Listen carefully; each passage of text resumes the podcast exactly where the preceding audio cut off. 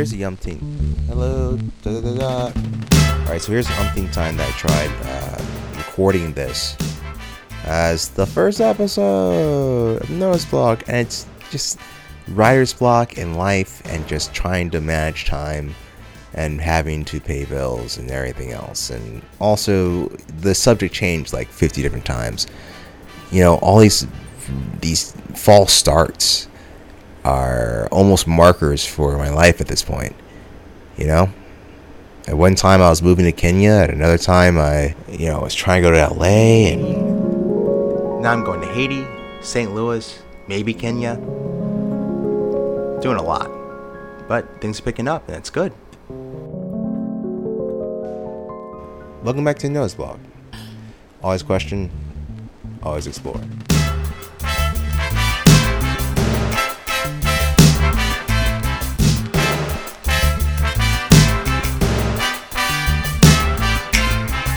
Alright guys, uh, alright guys, now this is like a really, a really quick one. Um, so over the past, uh, I don't know, months or so, I've been, um, I've been shooting and and uh, and editing this this really quick mini series that covers the controversy around N Y P D's gang database.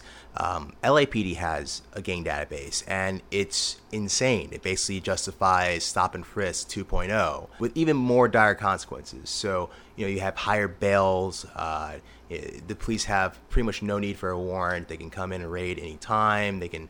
Basically, you say you're part of a gang, but you don't have to know. There, there's a lot of crazy things that happen. That, that's happening now in New York, in the poor black and brown neighborhoods that a lot of people don't know about because it's a new policy that N Y P D is using to try to reinvent a way to harass black and brown people for safety theater. So I just want to say um, thanks for joining me. Um, I hope you really enjoy this. I really rushed it out. Uh, happy Monday. And uh, see you around. There'll be more of these. So look look every week. Uh, you'll have like a new episode. I'm I'm trying to keep myself uh, consistent. So hopefully that works. Anyway, guys, thanks for joining me and enjoy gang databases. This is just part one. Part two is the workshop, but part one is the court hearing. Uh, the court is the city council hearing and. the uh, the rally and everything. Cool. Police officers went into an apartment that they raided, and a young boy was crying because his brother was being arrested. And they looked at that young boy and said, "Why are you crying? We'll be back to get you in a couple of years." That's Taylonn Murphy Senior, and he's describing just one of the traumatic experiences that happen in these neighborhoods targeted by N Y P D through their gang database. It's what people are calling Stop and Frisk two point oh. Listen, listen. We are not a sanctuary city. As long as we have a secret gang database, as long as you have broken windows. This is a city council hearing in New York City, complete with activists and union-led rallies outside. Based on their interaction with law enforcement, we are not a sanctuary city. Please, allow me to show you something. There were a lot of counter-testimonies against Justice Strategies, Brooklyn College, Just Leadership U S A, the Legal Aid Society, the Bronx Defenders, Brooklyn Defender Services, the N double A C P Legal Defense Fund, the Children's Defense Fund. Yep, yep. And the topic that's on everyone's mind today is what many activists are calling, it's what people are calling Stop and Frisk two point oh, gang databases. For the last couple of years, uh, on newspapers and in press conferences by the N Y P D, all we've heard is the police side of things. Good morning, Chair Richards and members of the council. Criminal groups that operate on our streets are drivers of a significant inc- uh, portion of violent crime in the city and some of the prime peddlers of narcotics. Very rarely have we heard family members, affected people talk about their experiences with this. Most of the news covered the chief of police's testimony, his attempt to justify Stop and Frisk two point oh. But right now we're going to focus on these two. State your name for the record. This is Miz Smith. My name is Miz Smith. And who you're representing. And this is Taylonn Murphy Senior My name is Taylonn Murphy. Um, I'm representing the people. He's lost two children due to the activities at N Y P D's gang databases. I'm also the father of, a, of Tayshana Chicken Murphy, young lady that was killed in West Harlem. You may have heard of this before. Her murder directly relates to one of the major gang raids in two thousand fourteen. It led to over one hundred arrests, and it was all because of the two men who were convicted of her murder were also part of Money Avenue. Side note, Murphy later teamed up with the mother of one of the men who killed his daughter in order to form an anti-gun violence campaign called Both Sides of the Gun. They might have been gang-related, but their actions were their own actions. They were individuals. I'm also the father of a young man named Taylonn Murphy, Junior Right now is currently doing fifty years of life for his alleged involvement with conspiracy in West Harlem. Oh, wait a minute. Now, don't let the name fool you. The controversy on gang databases isn't just the existence of a gang database. It's who's on them. They're going to put forward a narrative that we've seen be put forward for the last few years. Today, much of what the violent crime we face not only comes from traditional criminal groups, but also from smaller groups, often linked by their neighborhood. We refer to these as crews. Listen. Look, Dermot Shea is misleading. Crime is at an all-time low, and gang violence is at an all-time low. It makes up less than a percent of all violent crimes in New York. He also tried to mislead the racial makeup of the people who are on the gang database. ninety-nine percent of people on the gang database are Black and Latinx, period.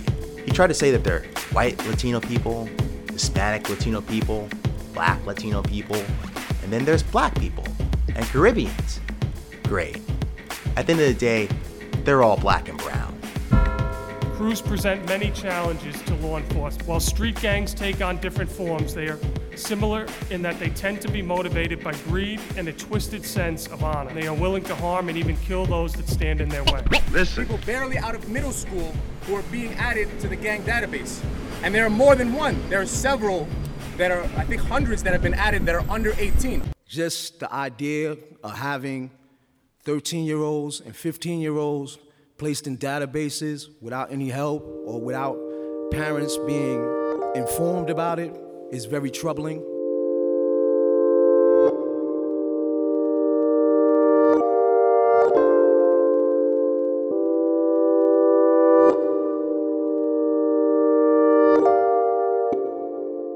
What's more, the criteria is confusing. Even at the hearing, the most you can get on how the criteria was determined was this. While the police department maintains that being a member of a gang is not a crime, being included on its database can have several collateral consequences. The Legal Aid Society criticized the use of gang databases, saying that they're over-inclusive and inaccurate, and they pose a lot of pre-trial obstacles for people who are inaccurately held or labeled as a gang member. In two thousand eleven, a survey of over sixty public and private defense attorneys in more than forty jurisdictions nationwide revealed that ninety percent of attorneys said the question of gang affiliation had come up during bail hearings. sixty percent said their clients would have been released if it not had been for the allegations by prosecutors of gang affiliation. And two-thirds of the attorneys said that they had seen substantially higher bails set due to claims of gang affiliation. Detectives use a series of criteria to identify alleged gang members, which does not include the evidence of criminality or suspicion of wrongdoing. Individuals can be classified as gang members if they meet the following criteria. If he or she admits to the membership during debriefing, or through the course of investigation, an individual is reasonably believed to belong to a gang and is identified as such by two independent sources, known gang location, scars, tattoos associated with gangs, gang-related documents, hand signs, colors associated with gangs, like red, blue, green, yellow, black, white, gray, purple. You can kind of see where people get a little bit uneasy about this. A known gang location can be the projects, or a bodega, or a basketball court. This is one of the biggest criticisms against it. It's too vague. Living in these neighborhoods, anyone can be a gang member. Living in a neighborhood, going, um, hanging around the people that you grew up with, being a kid that likes to play outside is up until you're a teenager, that does not make you a gang member. But that's what qualifies some people to be called a gang member. Who's on these committees? Who sit here and, and puts these young men in these databases? I want to know, and they don't want to make it transparent. What sort of secrecy here? If you have so much, reveal it. Give it to him. Give it to us. What are you holding this for?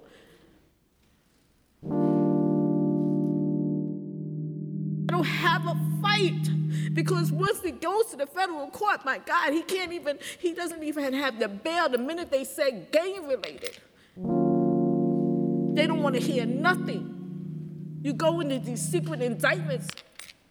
Who's there? Who's listening? These people don't even know them. They just tell the story, and they indict them.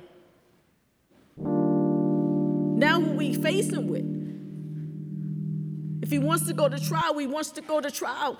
You're talking fifty to one hundred years. These, these young people are getting hundreds of years off of B S. Everybody's well aware. That's why we're here. What do we do? What, what can I do? What can I do?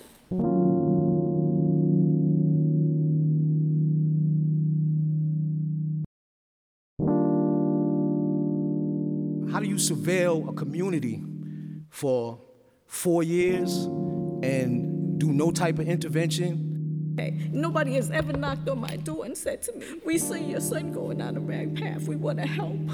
That has never been a conversation from any of the young people in the community that he's grew up with. In my daughter's second trial, it was a second trial, this trial of Robert Cartagena, the New York State against Robert Cartagena. A Viper Room officer who watched the cameras said, and I quote, that he's seen two young men come out of a building with a firearm. And he also said he's seen them menace another group of individuals with that firearm. If we are supposed to be surveilling and, and, and, and, and, and intercepting crimes, why weren't them young men stopped? What happened was them young men were able to walk across the street, past two buildings, chase my daughter and my son into a building where they locked the door, where they closed the door, thought it was locked, that's a whole nother story, and caught her on the fourth floor and shot her down like a dog. Then it was a snowball effect, a chain of events that happened that led up to one hundred three individuals being arrested. Where is the accountability? This this person seeing this on the camera and not coming to stop it, stop those individuals when they were menacing somebody with a firearm. Where is the accountability with N Y P D and accepting the fact that that whole incident and this whole saga could have been stopped before it started? Why am I sitting here when I should be sitting in Madison Square Garden watching my daughter play in the W N B A? There's a brutal irony in how the N Y P D is purposely not enforcing the law in order to later imprison those for breaking the law, but only after they've done the harm to the community. Another example of this are seen in trick cars, where a car is left seemingly abandoned, only to signal to local officers when it's being broken into. Last week, the tactic backfired. So y'all see this? Listen, this is live, uncut, unedited, bait truck. Norfolk Southern says the bait truck operation was aimed at catching people who've been stealing cargo, including guns and ammunition, from a nearby rail yard. Well, my whole thing is, if these crimes are happening on your property, why are you bringing it into our community? In the city of Chicago, we have an eighty-three percent murder rate that's unsolved. That same energy could have been used into finding the criminals, the murderers. The argument against them is that if that car wasn't there in the first place, this person wouldn't be spending a night in jail.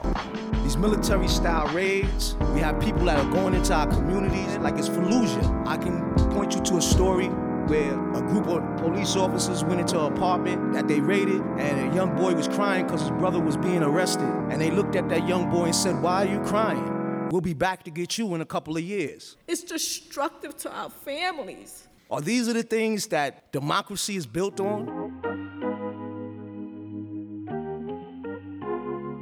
Are these are the things that humanity is built on? I believe that there is definitely alternatives to these raids.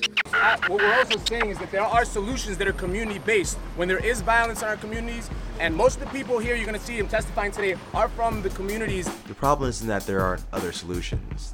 There are. They've been around for ages. Community centers. And who deals with the trauma? Who deals with the individuals that don't know how to process the things that happen in their community, like murders and deaths? When do we go out and start reaching them as opposed to vilifying them and criminalizing them? The police are saying that they're helping. What we're saying is that there are community solutions to community problems. Activists like Murphy and Smith are part of large organizations that have been involved in stopping violence of gang activities for decades. We've taken the time. My family and neighbors have taken the time to build up young men and women in our communities and support them with little resources, with no recreational, nothing, nothing. We say that we have a mental health issue, and violence is a mental health issue, but how do you put out a fire with fire? How do you see things going on and don't react to them in a way that are conducive to the existence of our youth? What they need is not more surveillance. What they need are resources. With little to no resources, to be a father that has been affected by this violence and to be able to go out there and try to help, I'm looking for help. With little to no resources, it was like shoestrings and bubble gum. And to be a father that has been affected by this violence and to be able to go out there and try to help, I'm looking for help. I grew up in, when I grew up, we had community centers. If something was going on in our neighborhood, the people in our community got together. When kids was having disputes and fights, we would hash it out. And more resources into that. And I don't, and I also think that we should use people that understand our social and economical issues in our communities that are effective in changing the hearts, minds, and souls of young people that might be wayward. I think that we should put more investments into that. They would fight and get back to being friends. Now they want to sit here and say, oh, you know, your association, we want to penalize you from years ago from friends you have who may have done something. We want to group you in. We want to put you in. Now the feds get involved. Once you label them as a as a gang member, do you know what that means for me and my family? You know what this means for this young child right here? He might never have the opportunity to have his father in his life.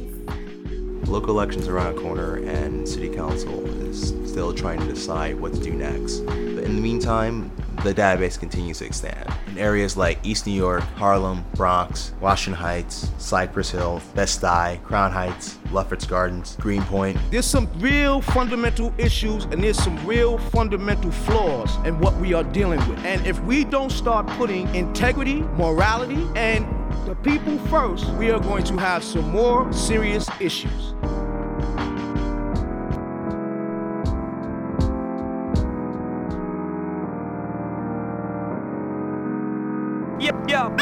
right.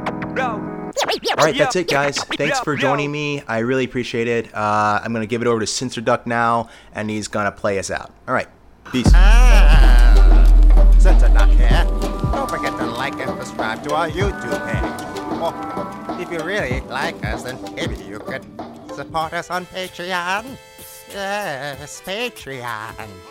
Oh, and, and, and, and make a make a funny comment below, like, Like, make, like, a joke or something. You, you know, like, when they, they make those, like, little Reddit comments and you're, like, you, you, you quote back a, a joke you found in there. And, you know, you, you write it verbatim because you think that's funny. Uh, people just read the same thing out loud, but in the comments, and you're like, oh, that was, it's a funny joke, guys.